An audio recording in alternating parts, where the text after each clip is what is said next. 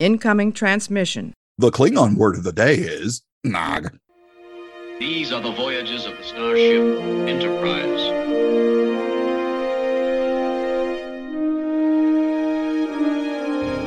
So, this is a huge victory for the good guys. Scotty, beam me up.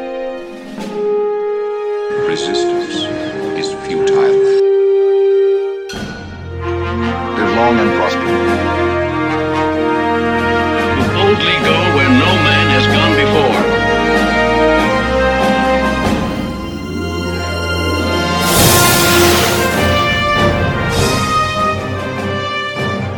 Greetings and welcome to the Computer Resume podcast, the show covering the entire Star Trek franchise in chronological order for fans new and old. I'm your host, writer comedian Mr. Todd A. Davis. Folks, please welcome to the big show, one half of Twin City Trekkies. It's Wes! Yay! Wes! How you doing, Hi. man? I'm doing well, Todd. How are you? I am very, very well, sir. I let's here. Here's the thing. Right off the bat, I need to address something. First of all, thank you for coming on the show. Uh, I see that you are currently sitting on the bridge of the Enterprise E. Is that is that the E? Yep. Nice, nice. However, you have committed a, a huge sin in that you are wearing that other franchise's merchandise.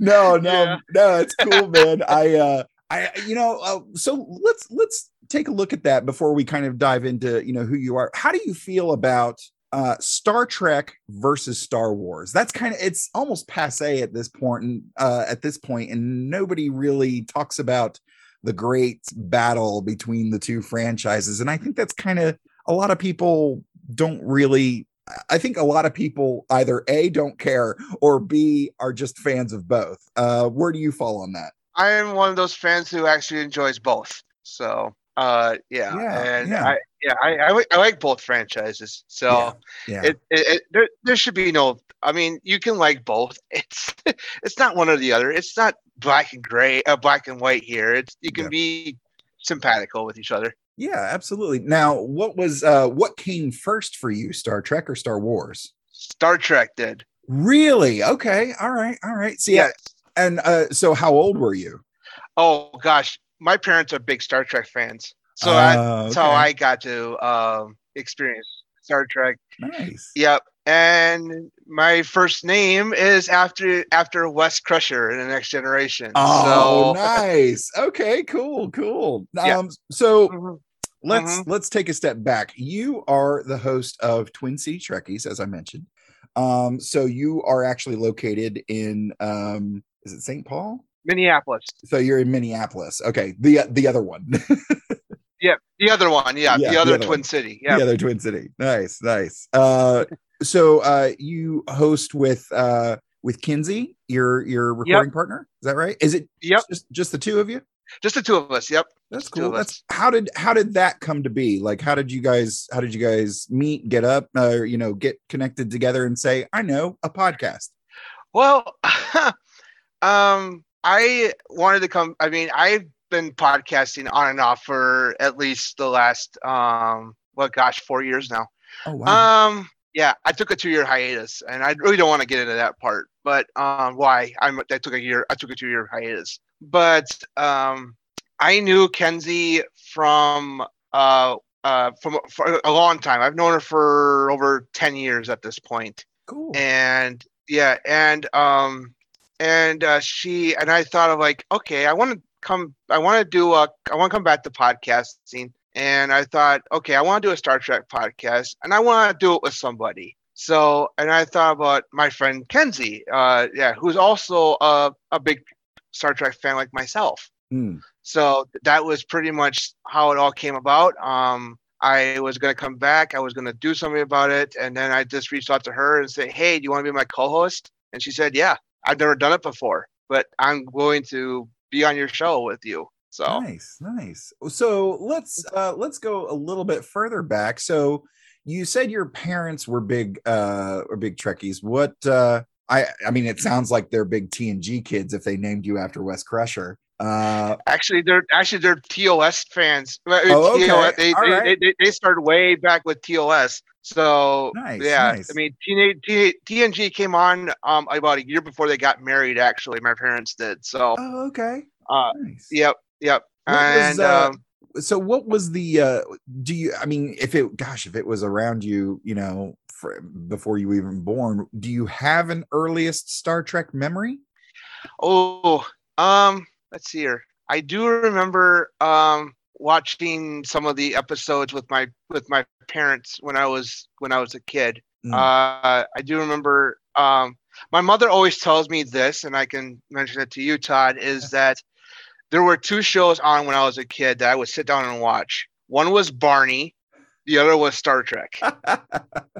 i hear you yeah So- yeah i'm familiar with the purple dinosaur absolutely so i imagine at some point there may have been uh, a streak of teenage rebellion of you know what? Uh, that's mom and dad's thing. I'm going to do my own thing and uh, and find my own franchise and my own fandom. Uh, forget all this star trek nonsense. Was that ever a thought in your head or was it just star trek or bust like from the from the go it was Star Trek or bust for me. All my friends said Star Trek was stupid, but uh, all the people I like I hung out with or then they're not real friends because because uh, Enterprise got canceled when I was in a freshman in high school actually. oh okay All right, Yeah. cool cool cool Yep, and then and then we had no Star Trek until I was in college. so yeah because i've i've told the story a couple times i think uh 9-11 was my senior year and um senior year of high school and so uh you know star trek or enterprise started up about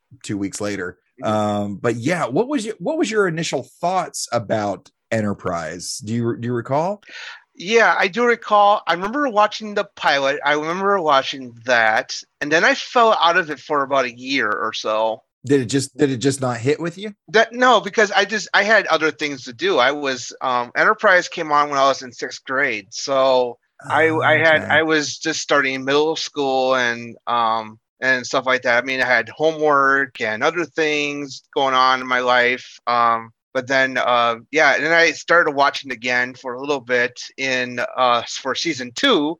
I remember Hmm. watching the uh Shockwave Part Two, um, then like Minefield and Dead Stop, and then I then I fell out of it again until I started reading the production reports on star StarTrek.com when they were reporting it every week of like what episode they're doing and um, stuff like that. And then I started watching it again because um, I remember watching Regeneration. I do remember watching that the first time it aired. So Nice. Yeah, that's a good one. I think we actually covered I think we actually covered that episode with uh with Bonnie Gordon from uh from Prodigy. She was kind enough to come on and and talk about an episode of Enterprise uh that was a a a sequel to a TNG movie. So that was that was that's a big feather in my cap. I don't I don't like to, you know, toot my own horn uh that much, but on that aspect I absolutely will, you know, do a little hurrah for that one. You've had her Uh, on the so- show. Wow. I mean, you've had Yeah. your, your show. I've been meaning to actually reach out to her and you know be on my on this show uh regarding Twin Cities Trekkies. I've been meaning to reach out to her because we follow each other on Instagram. Yeah. So Yeah. uh, yeah, because I've been meaning to like, hey, Bonnie, do you want to come on Twin Cities Trekkies sometime? well she's uh she, yeah, she's very she's very nice she's very sweet and very yeah busy. I, I yeah yeah and that's the yeah that's the thing is I've I've had some interactions with some other cast members and that's the one thing I will say is just they are working actors which means they are very very busy so. Yeah, I mean, I, I've, I mean, I've seen her pictures on Instagram from, uh, like she was at Comic Con just last weekend, oh yeah. And she oh, was, uh, she was doing like a, an opening act for them the Friday night that it, it opened. So, oh yeah so yeah I- she yeah she is she is constantly just moving and shaking making it happen. Uh that's yeah that's her thing. Um Yeah. yeah, I, I will i will say as as busy as uh as busy as they are as busy as she is specifically um just an absolute sweetheart just a such a wonderful kind warm person. Um so yeah uh, it's she's she's great. And uh we had um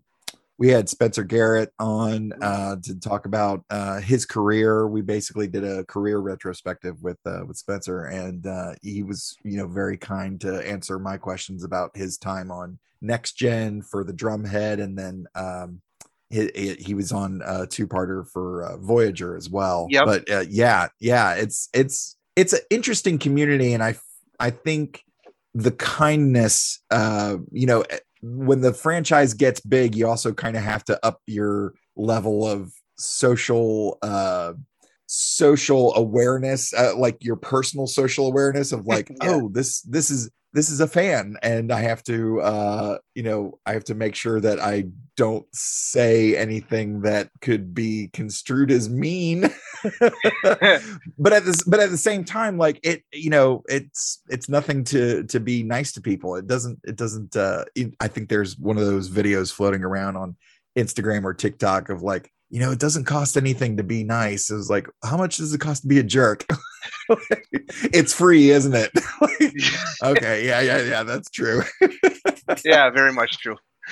yeah yeah so uh but uh you know when we get to these particular episodes of enterprise you know this is after the xindi war and we're dealing with uh some things going on with the vulcans and uh the the interactions that earth has had with vulcan have been i'll say shaky at best. They've been kind of are the keeper the keepers of the keys to the to the galaxy if you will. Mhm. um what were your initial thoughts about this grouping of e- episodes um of enterprise? Oh, um, well, I do remember this was this was a, a trilogy that was born out of the fact that fans were complaining about um, how the Vulcans and Enterprise were acting a little bit differently compared to the rest of the franchise at that point, and Yeah, this was yeah. supposed to address that. I do remember all the fan hate. yeah even today there's there there still seems to be a lot of uh animosity towards enterprise. It, it's quelled over the years but and i think the the folks that do love enterprise are becoming more vocal about it. But Yeah, yeah there's st- there's still I, for a long time i was talking with folks about uh you know star trek and their favorite uh iteration of the franchise and they would say um things like oh enterprise is the one that sucks or uh that's that that's the bad one. And i would always say oh so you've seen it and they go well no like okay all right so let's let's let's maybe regroup and rephrase our thoughts but I mean, I I find that a lot with uh, I find that a lot with new Trek too. There's people who um just get so fired up in their hatred for new Trek. And I was okay. So what's bad? Well, I only saw the first two or three episodes of Discovery. I was like, hold on, you hate five different shows, having only seen three episodes of one show? like that, that makes no sense at all no, it doesn't.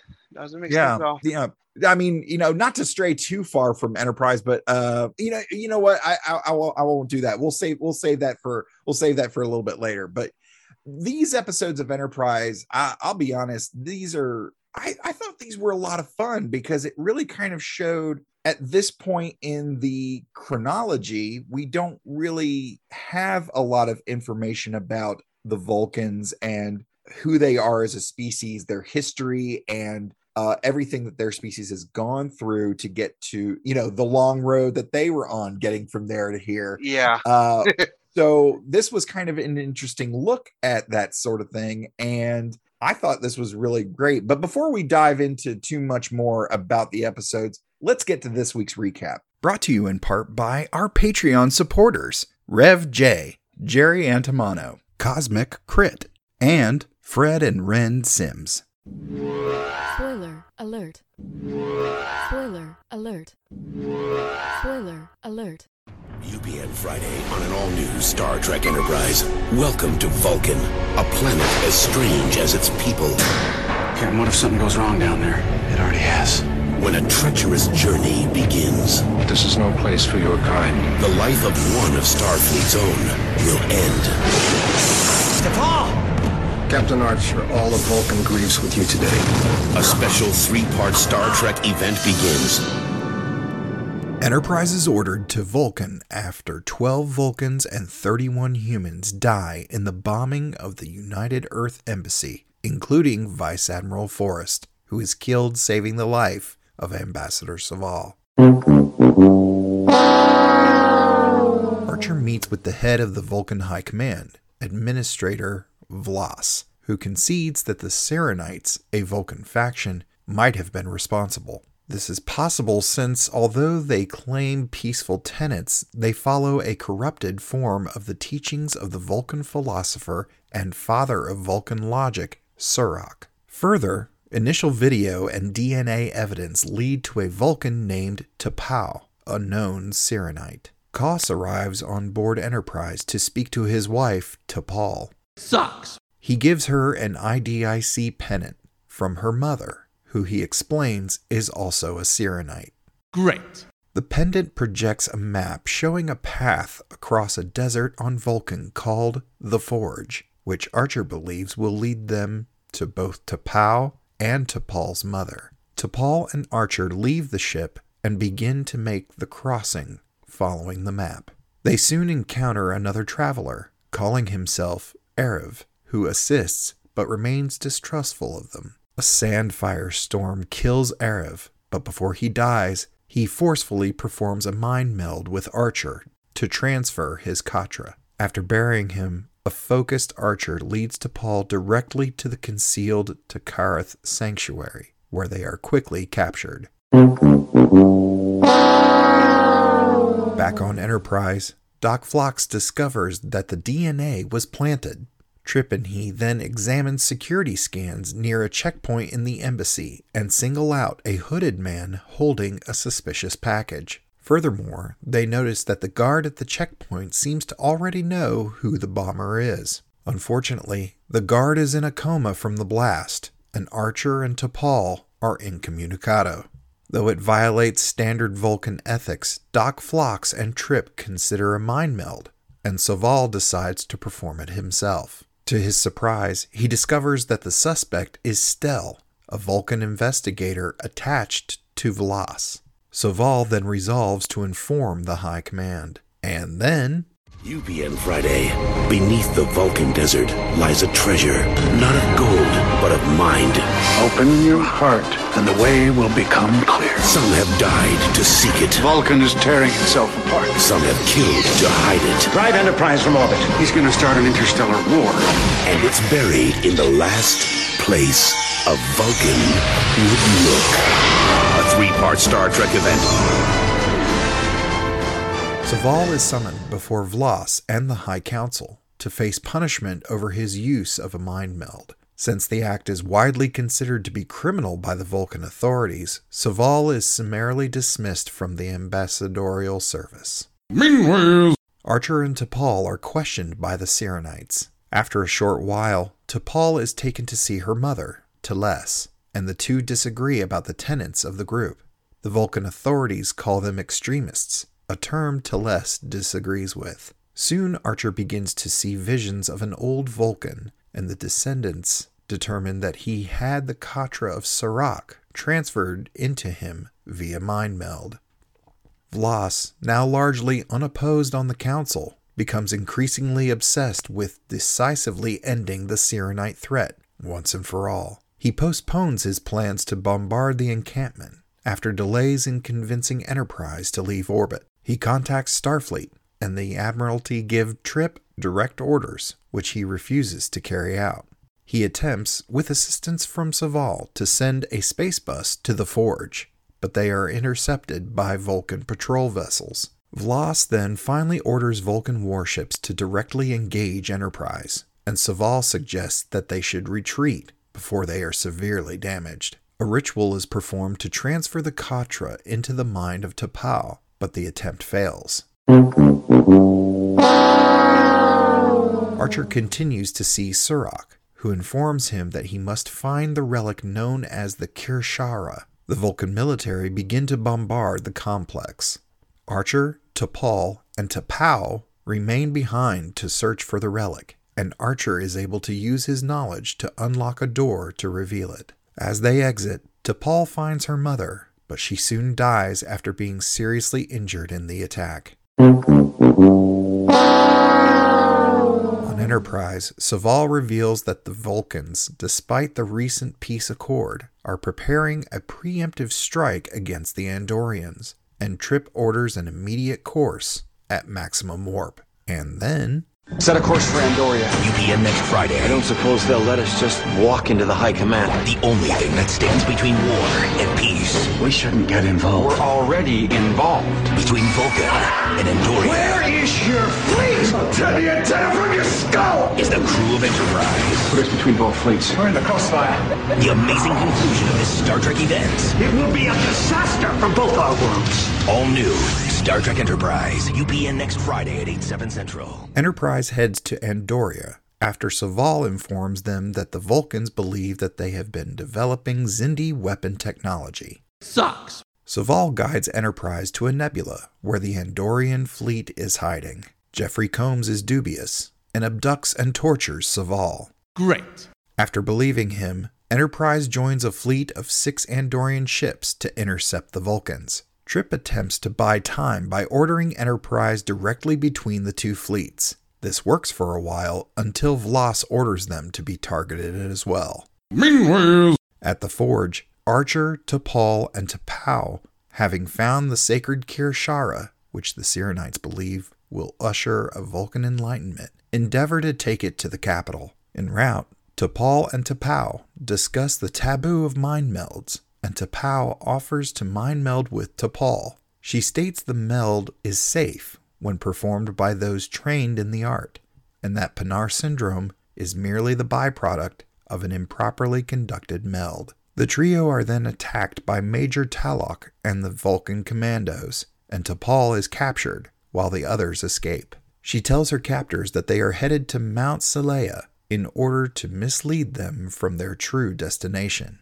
She is then taken to the capital. Archer and T'Pau also arrive after T'Pol's husband Koss provides transporter security codes. They present the Kir'Shara to the High Command and reveal that the embassy bombing was merely a pretext to weaken the pacifist Syrrannites prior to the Andorian strike. Visibly angered, Vlas lunges for the Kir'Shara, but is stunned by High Minister Kuvak, who orders the fleet to stand down. Enterprise returns to Vulcan, and Koss visits to release T'Pol from their marriage. meanwhile, The Vulcan High Command is dissolved, granting Earth greater autonomy, and the Katra of Surak is transferred to a Vulcan High Priest. Vlas, relieved of his post, meets secretly with Talok, revealed to be a Romulan agent, who states that the reunification of their worlds is only a matter of time. So I don't know about you, but uh, I was getting some really heavy Indiana Jones vibes from these episodes with them, you know, going through the cave and Archer's got his torch and they're looking for the secret door to find the old stone and that sort of thing. Uh, did this did this particular uh, grouping of uh, episodes uh, strike a chord and you know remind you of any particular thing, or are you a big Indiana Jones fan? Do you like Indiana Jones? Oh, I'm a huge Indiana Jones fan. Um, I've actually seen all all four movies, and I'm looking forward to the fifth one next year. Uh, Ooh, okay. I, am I'm, I'm, I'm kind of. I mean, I, I I will defend Crystal Skull to the day I die. Um, Oh, because okay. because I know a lot of people who saw that movie hated it. I enjoyed it. Uh, Okay. oh, so I, th- I think we just planned out our after show discussion because I would definitely like to get into it with you about about Indiana Jones and Crystal Skull. yeah, I was one of those people who was like, I mean, this, I mean, I, I love Indiana Jones. I love all four movies. I actually, about three years ago, had finished the. I had never seen Temple the Temple of Doom from beginning to end. Oh, Uh, okay. So, right, so I had not seen that one because I was under the impression that that was the bad one.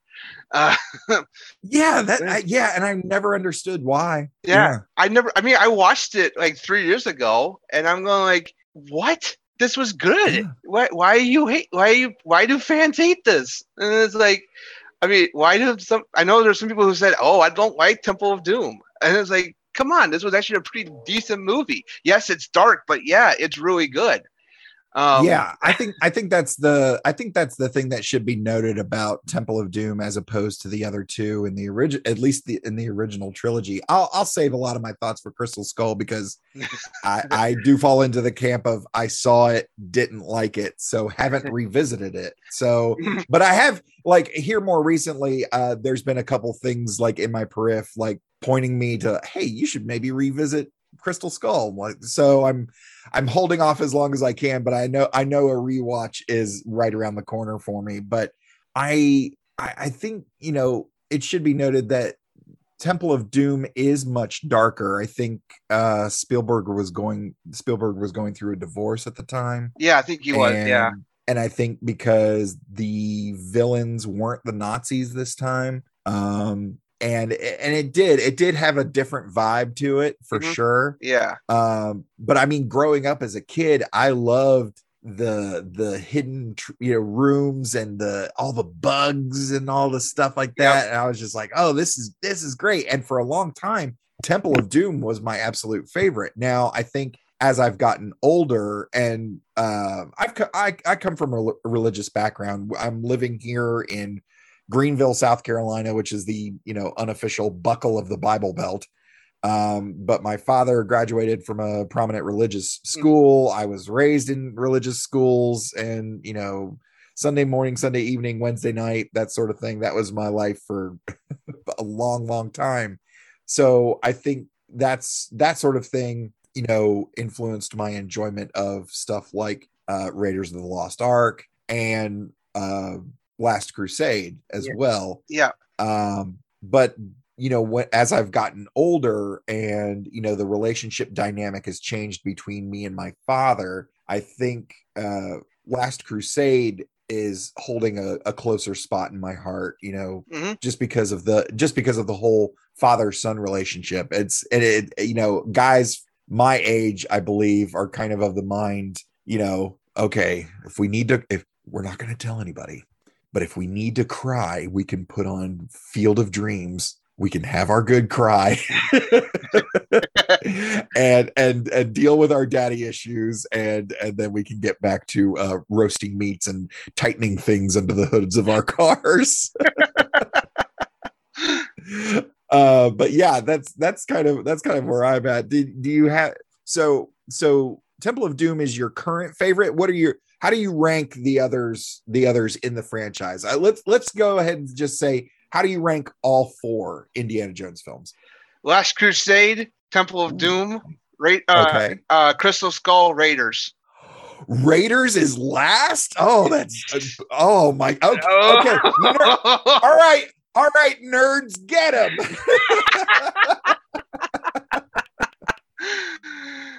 what is it uh so so what put what puts raiders at the bottom of the list for you Well, because you know, I mean, granted, I saw it when I was actually a teenager, and I, you know, I thought it was okay. Maybe I need to rewatch it as more of an adult now. But, but like like like you said about Crystal Skull, maybe it deserves another rewatch. Uh, yeah, that's how I feel about Raiders actually, because I actually saw it when I was in school. Actually, it was like a like a movie in a in a in a classroom. So yeah because they were talking about it was in my world history class when I was a sophomore in high school. So, and we talked about that the Crusades and stuff like that. And I remember they were talking about the Ark of the Covenant in that in that in that class, and they thought, okay, the teacher put up puts up uh, Raiders to have us watch, and you know, and yeah, I think it deserves a rewatch now as an adult. So.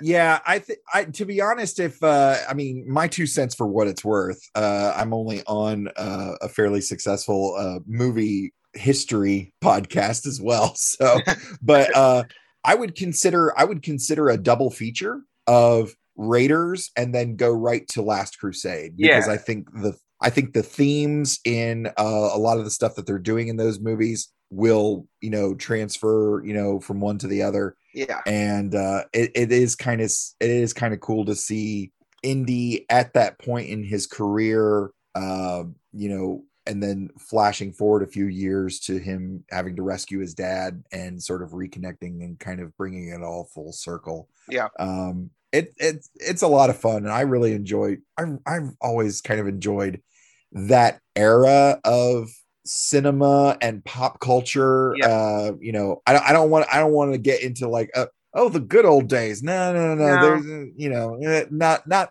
necessarily. I just I like the I like the clothes. I like the cars. I like the music of that period.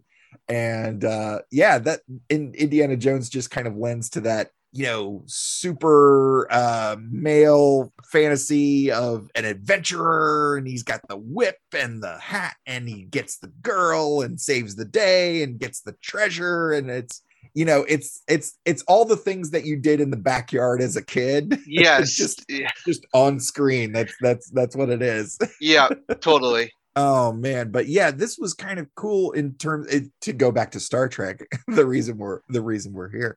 Uh, this is kind of fun to see that from the Vulcans, they actually had this guy who uh, was very much the enemy from within. So as things are going along, he's very much uh, antagonizing uh, antagonizing Earth while antagonizing the Andorians, hoping that they'll sort of turn on each other and that we'll get back to this point of uh, struggle. Like he didn't he didn't observe uh, Vulcan's prime uh driving force of peace and logic. And you actually see especially in that last episode where um the guy from the high command and I, i've forgotten his name at this point. It's Voss. that important.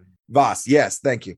He uh he gets so animated and stuff but nobody calls him out on losing on uh losing his stuff on on being illogical and acting emotionally uh and I, I was really surprised at that. Have you ever have you ever seen somebody do something like that where it's like are you not seeing the the forest through the trees? Like uh this was this was real it was really fascinating to me because it was just it was so obvious and was so out there but nobody said anything about it.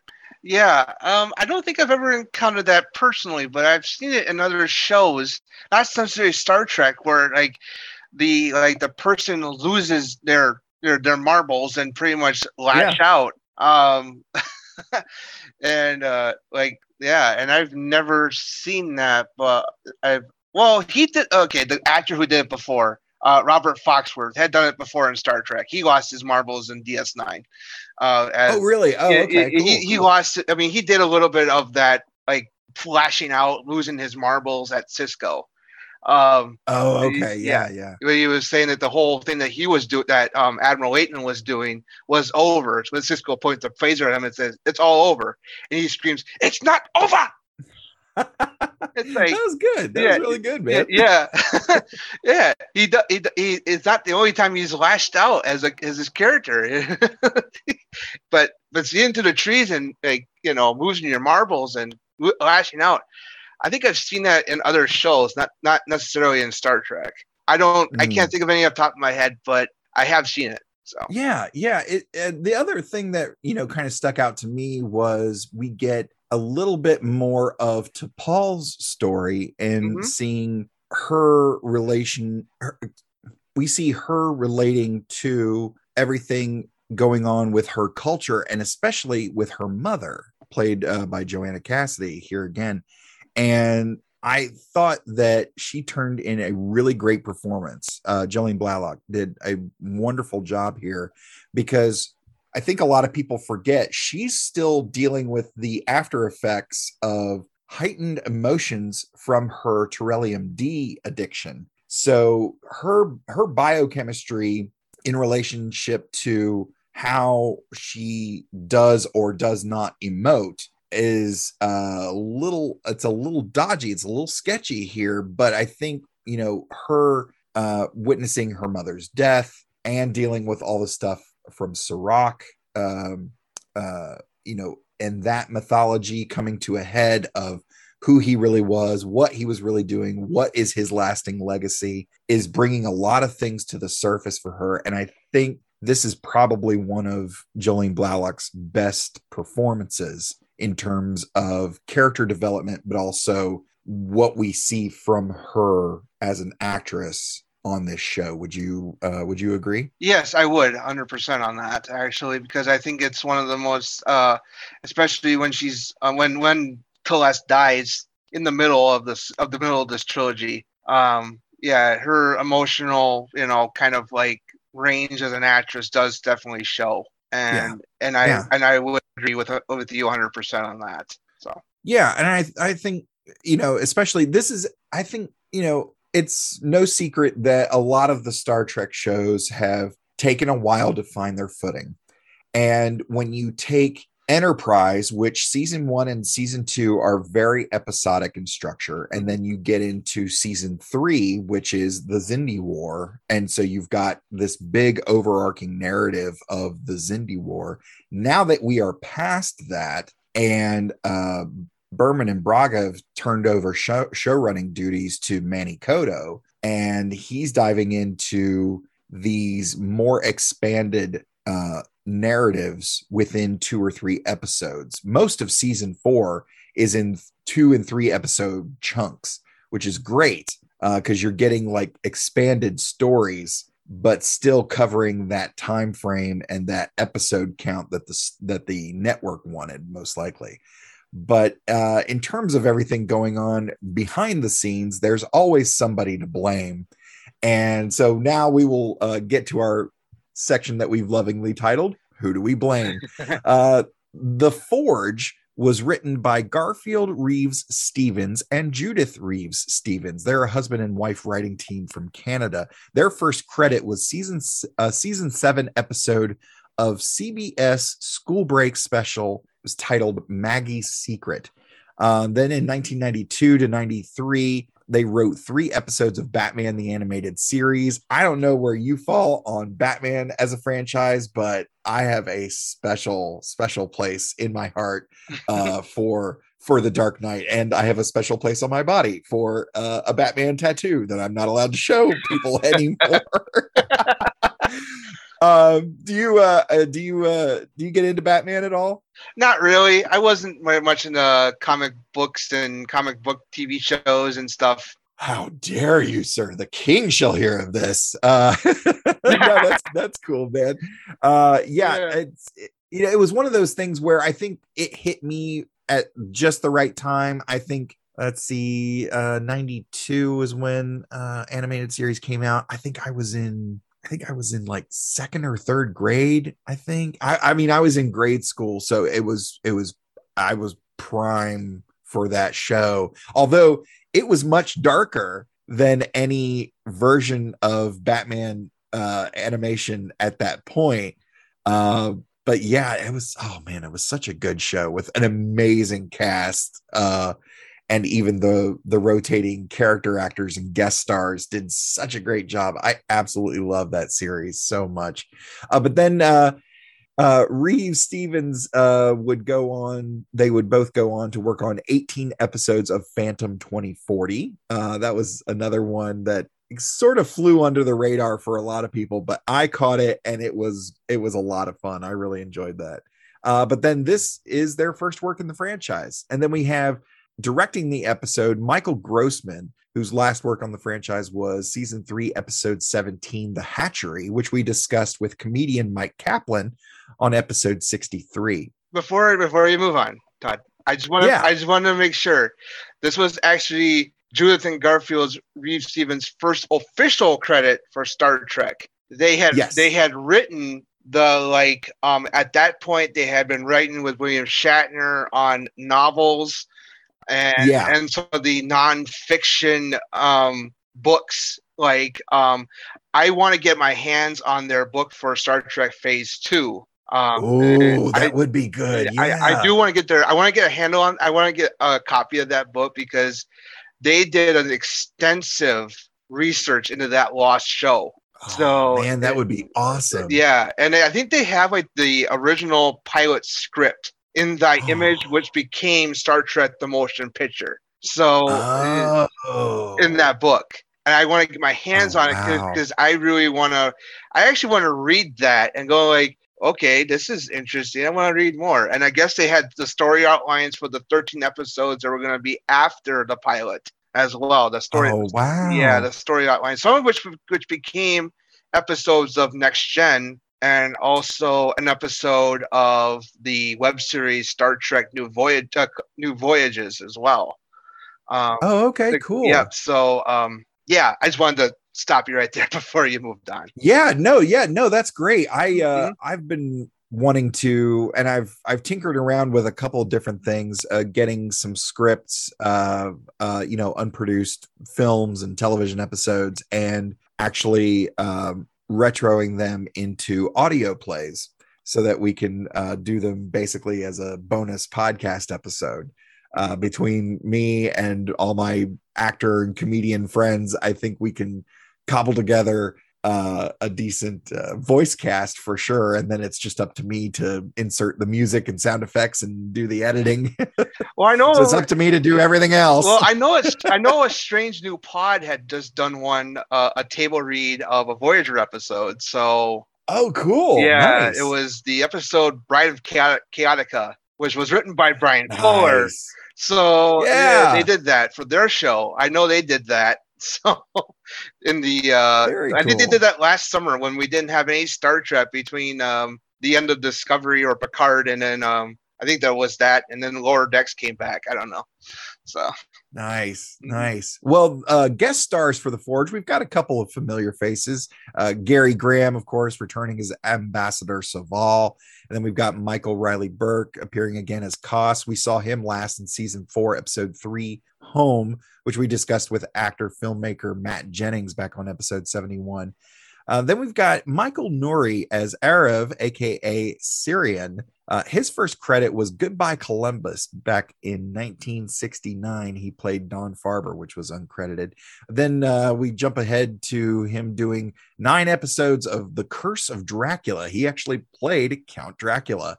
And then he made an appearance as Lieutenant Colonel Lewis in the 1990s Captain America film, which I actually really enjoyed. I thought it was a lot of fun. It's it's not it is certainly not up to the level of stuff that is coming out from Marvel these days, but it is a really fun uh take on the character especially if you uh you know 1990 so we're coming out of the 80s so it still has that very 80s vibe to it Mhm. i really enjoyed that film have you ever seen it no, I have not actually, but I do. Uh, speaking of Captain America, did you know that Jonathan Frakes used to play used to uh, uh, play him at like uh, state fairs and stuff like that before he was on, on Star Trek? Yeah, get out of town that's awesome that's yeah, so that, cool that was actually one of his first jobs as an actor was doing that. wow Yeah. oh man i'll have to see if i can find I, there has to be a picture out there Oh, I'm sure there is. I, I'm sure there is. Oh. I'm sure there is. Because I remember he's mentioned it a few times in interviews, saying like, "Oh, I used to be Captain America." oh, nice, nice. Well, then uh, Michael Nouri would also appear in Finding Forrester in 2000 as Dr. Spence. Uh, Finding Forrester is such a great movie starring Sean Connery. of course. and then this is, yeah, love that movie. Uh, this is his only appearance in the franchise, but after this, he would go on to star in Invincible in 2006 uh, with Mark Wahlberg, Greg Kinnear, and Elizabeth Banks. And then uh, most recent, uh, his most recent credit is two episodes of Paper Empire, where he plays Gino. And then uh, we've got Mr. Vaughn Armstrong in his final appearance as Adm- Admiral Maxwell Forrest. Uh, the last time we saw him was season four, episode three, Home.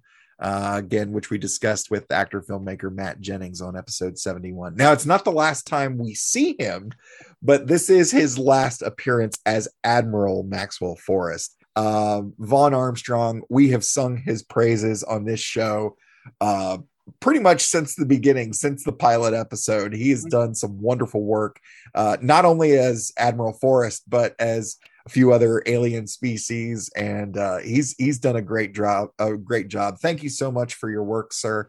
Uh, and Admiral Forrest, Godspeed. We'll uh, hopefully we'll see you on the other side. Uh, so for Awakenings, Awakenings was written by Andre Bormanis. Uh, the last episode he wrote was season three, episode 23, Countdown, which we discussed with sci fi author Dan McMillan on episode 68. This episode was directed by Roxann Dawson, aka B'Elanna Torres from Star Trek Voyager.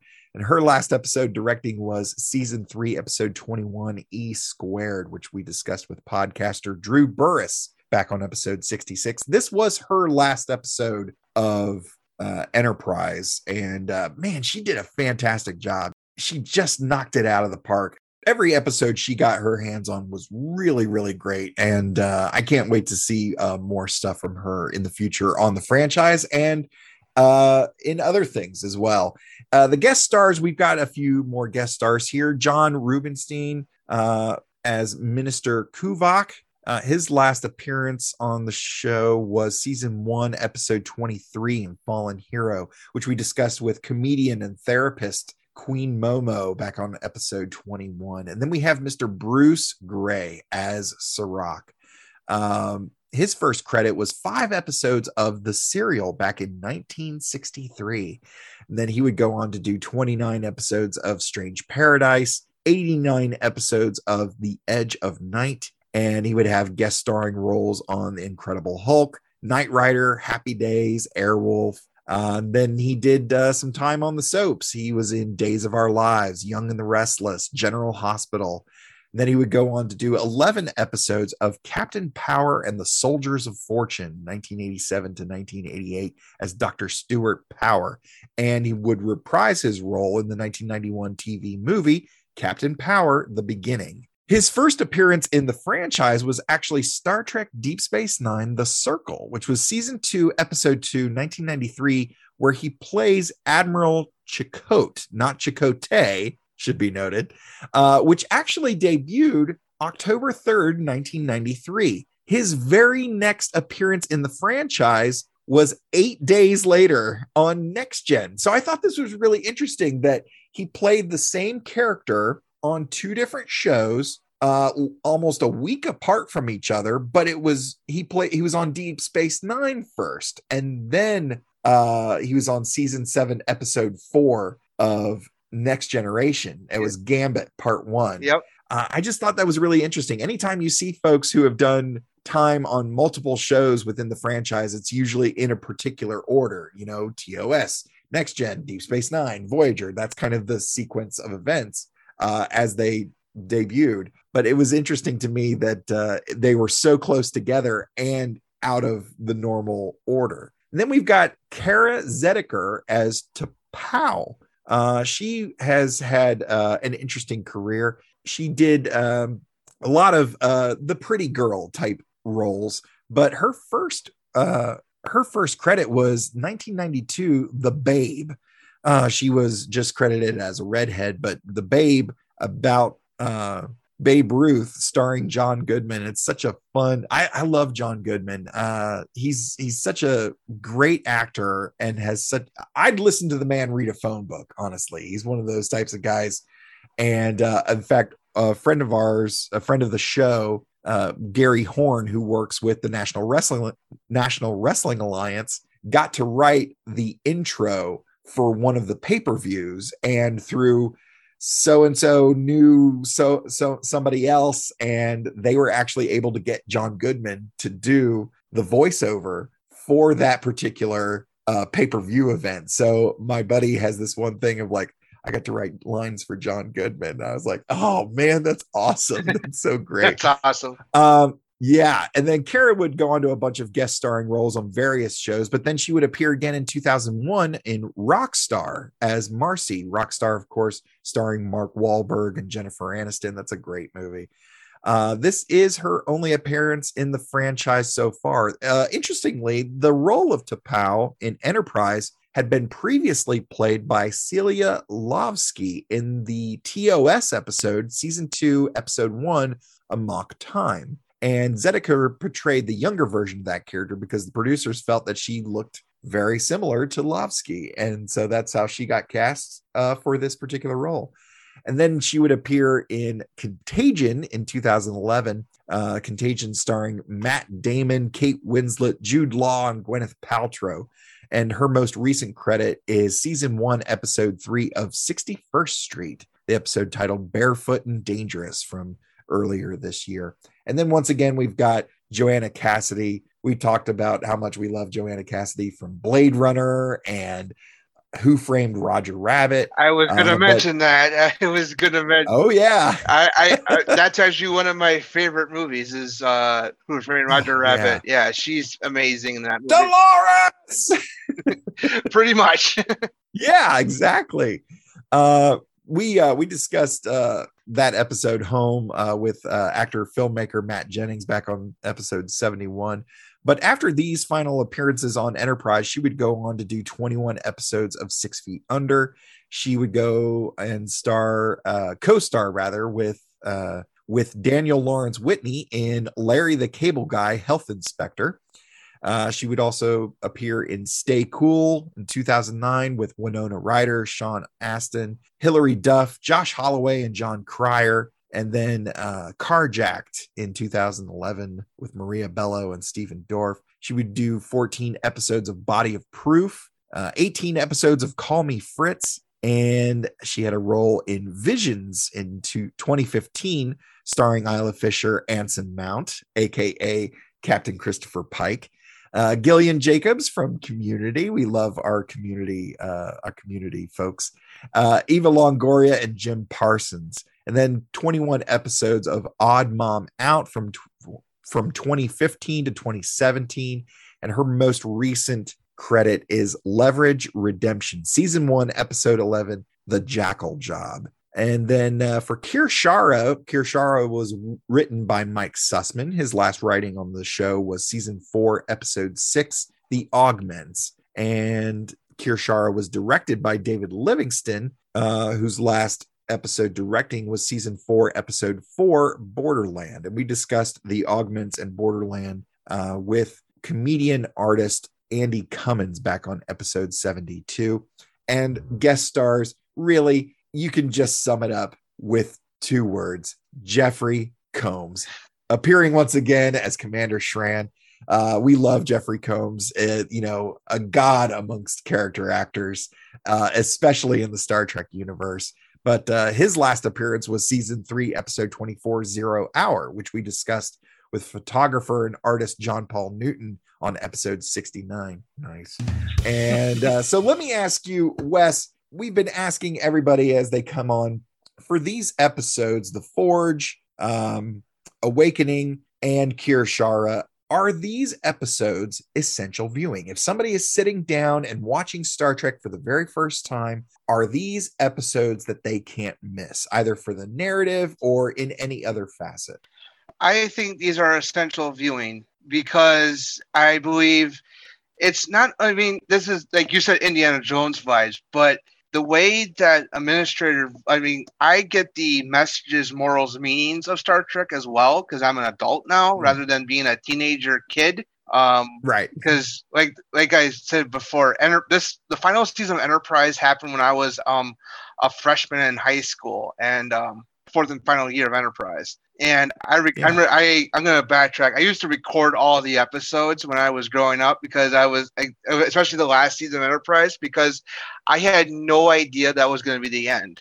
And I was like, oh. I wanted to preserve them in case I wanted to watch them like when I was older. You know, yeah, I used, oh, I, I used to do that. So, um, but um so yes these are essential viewing because i now as an adult i actually can see what they were trying to get at regarding the writers and everything we're, they're trying to get at um i know that there was inklings of the feelings of the iraq war at the time that was going on at the time especially and yeah. and definitely uh, administrative laws and monitoring communications and stuff like that is very much a post 9-11 united states um, like with the patriot act and other things as well um, Right, right. so and and uh, the way that um, preemptive strikes i would think as well because uh, Yes, yeah and, yeah. and that was also uh, a u.s foreign policy back in the early part of this uh, 21st century so oh, yeah, for sure. yeah. So um yeah, I I do see that uh yeah, so I agree this is essential viewing um for those reasons. Uh if you can if you can um if you open a history book and you read about post 9/11 what happened to the United States after that um after the attack, and uh, you watch this trilogy, you go like, oh, I see similarities here between Voz and George W. Bush, and um, and the way the America um, American foreign policy was. So, I mean, I'm a history buff, so um, Yeah, it- yeah, Eric. yeah. So yeah, I consider these essential viewing episodes just for that, Nice. just for that reason. And also, if you're watching TOS first, and then you're going back to Enterprise, and you see the differences in the in the Vulcans and how they act, you're asking yourself, why are they acting this this way? Well, this Yeah. helps explains that. Yeah, yeah, for sure. I mean, a lot of yeah, we always tend to focus on Starfleet's interaction with, you know, mm-hmm. hey, what new race are we meeting this week type of thing, but it's silly to think that these races wouldn't interact with each other. So here we get to see, you know, and we've gotten glimpses throughout Enterprise of the Vulcans and the Andorians sort of being at each other's throats, but it really comes to a head here. Yes, totally. And I think it's becoming more like the conflict kind of ends here. I think. Yeah. So Yeah, absolutely. Well, uh thank you so much for joining us for uh you know this discussion. Any final thoughts before we uh get into the uh preview next week? Uh, I have uh, no final thoughts other than the fact is it's uh, yeah, go watch it. yeah. Next week, we will be joined by our absolutely fabulous executive producer, Kat Davis, for Enterprise Season 4, Episode 10, Daedalus, which of course is available exclusively on Paramount Plus. Wes, do do you have like a something that people could follow or listen or download and uh check out your work and thoughts about Star Trek or other things? Oh yeah, sure, of course.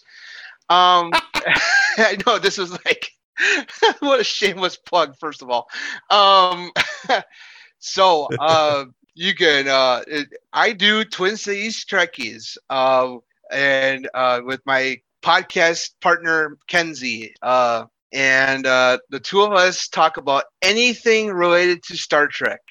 Um, it's pretty much a whole gamut of things. It's a Where's Waldo? I always I I've told um, other podcasters recently. I've been on their shows. Is Where's uh, Where's Waldo of Star Trek? Um, Nice. so it's like I've done themed shows. Um, I've done just normal uh, other things as well. Just talking about anything from the original series all the way through Strange New Worlds and everything in between. Because Nice. because it's a ma- vast franchise, and we just talk about anything that comes to mind.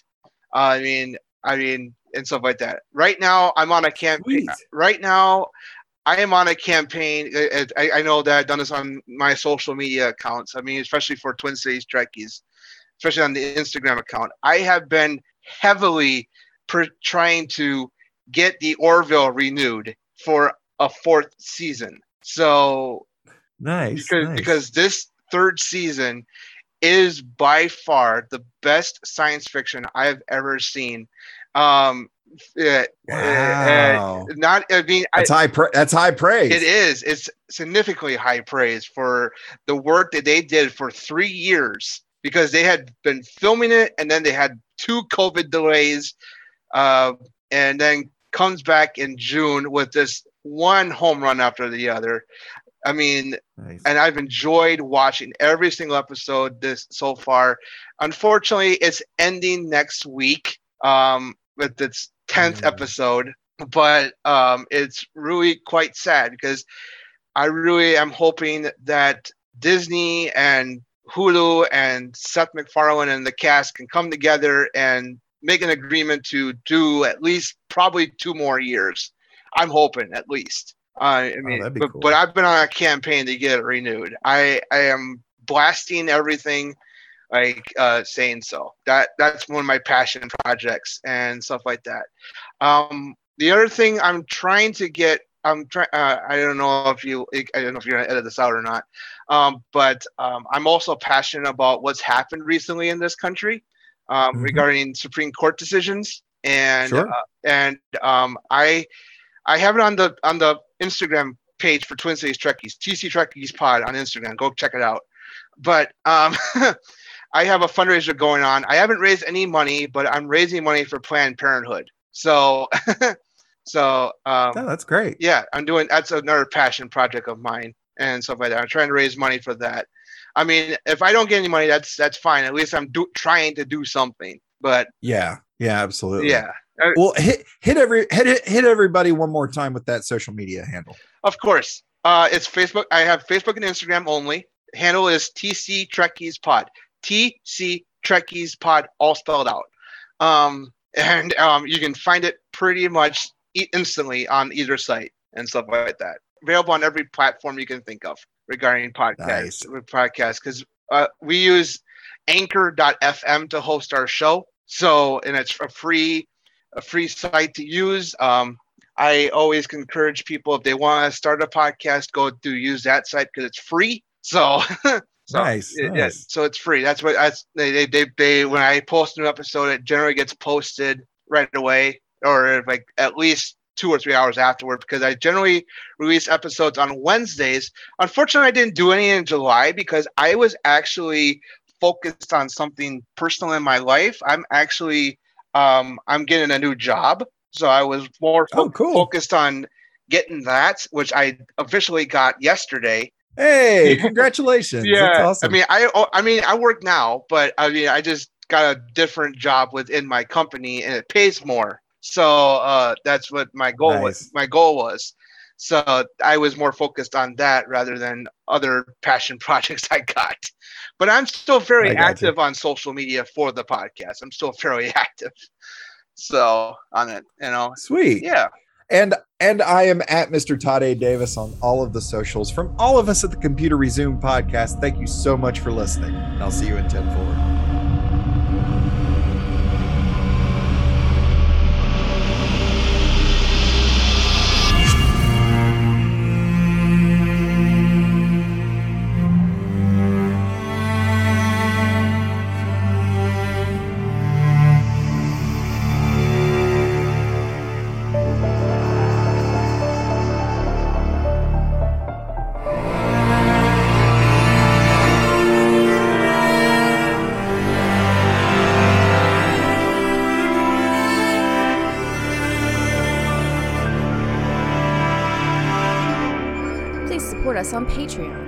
Like, rate, review, and share on all your favorite platforms. Feel free to send us your subspace transmissions to computerresumepodcast at gmail.com or at Computer Resume on Facebook, Twitter, Instagram, and TikTok. The Computer Resume podcast was created and produced by Mr. Todd A. Davis. Our logo was designed by Will Martin and Justin Bishop. The opening theme was produced by Justin Bishop, and our outro music was provided with permission by Dronode. Additional music was provided by Mr. Todd A. Davis and Gary Horn, and the voice of Computer Resume podcast and executive producer, me, Kat Davis. Hashtag LLAP. We'll see you next time.